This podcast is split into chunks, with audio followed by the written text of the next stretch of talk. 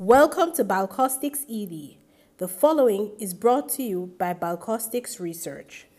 This audio is from our archive and is read by Mr. Nicholas Bent. We hope you will find it educational and interesting. Enjoy.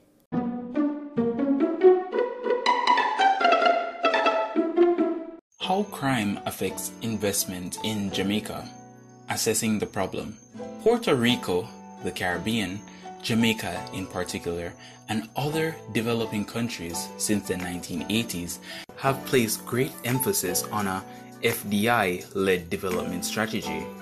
This strategy is expected to increase capital formation and bolster production efficiencies through the transfer of new technologies and investment capital.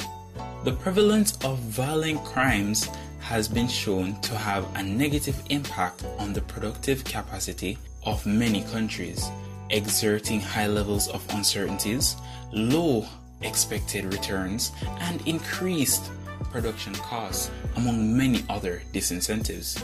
Being cognizant of the implications of violent crimes on a country's productive capacity, it can be deduced that incidents of violent crimes can deter and dissuade investors from selecting Jamaica as an investment hub.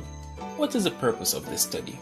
The purpose of the study is to examine the effect of violent crime on foreign direct investment FDI in Jamaica through the use of Violent Crime Index and individual crime variables.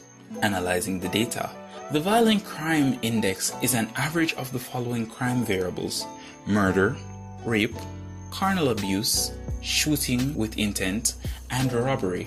Data was retrieved from the Ministry of National Security for the periods of 1970 to 2001. Main findings of the study Violent crimes and FDI are not significantly correlated.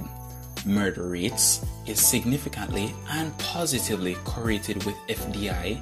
However, more investigations is needed to ascertain the direction of relationships that exist. Rape, carnal abuse, and shooting with intent did not affect the flow of FDI in Jamaica for the period 1970 to 2001. Robbery and FDI are shown to be significantly and negatively correlated at the 5% level. Policy implication The relationship between robbery and FDI pose a major benefit for policymakers due to the fact that robbery and FDI are negatively related. This means that there will be no problem employing a trade off strategy among both variables. This strategy will see more efforts being placed on the reduction of robberies throughout the country, which would then trigger an increase in FDI flows and by extension enhance the country's attractiveness as an investment hub to foreign investors. This research was conducted by Carnell Campbell in 2011. He holds an MSc in economics from the UWI and is a certified financial risk manager.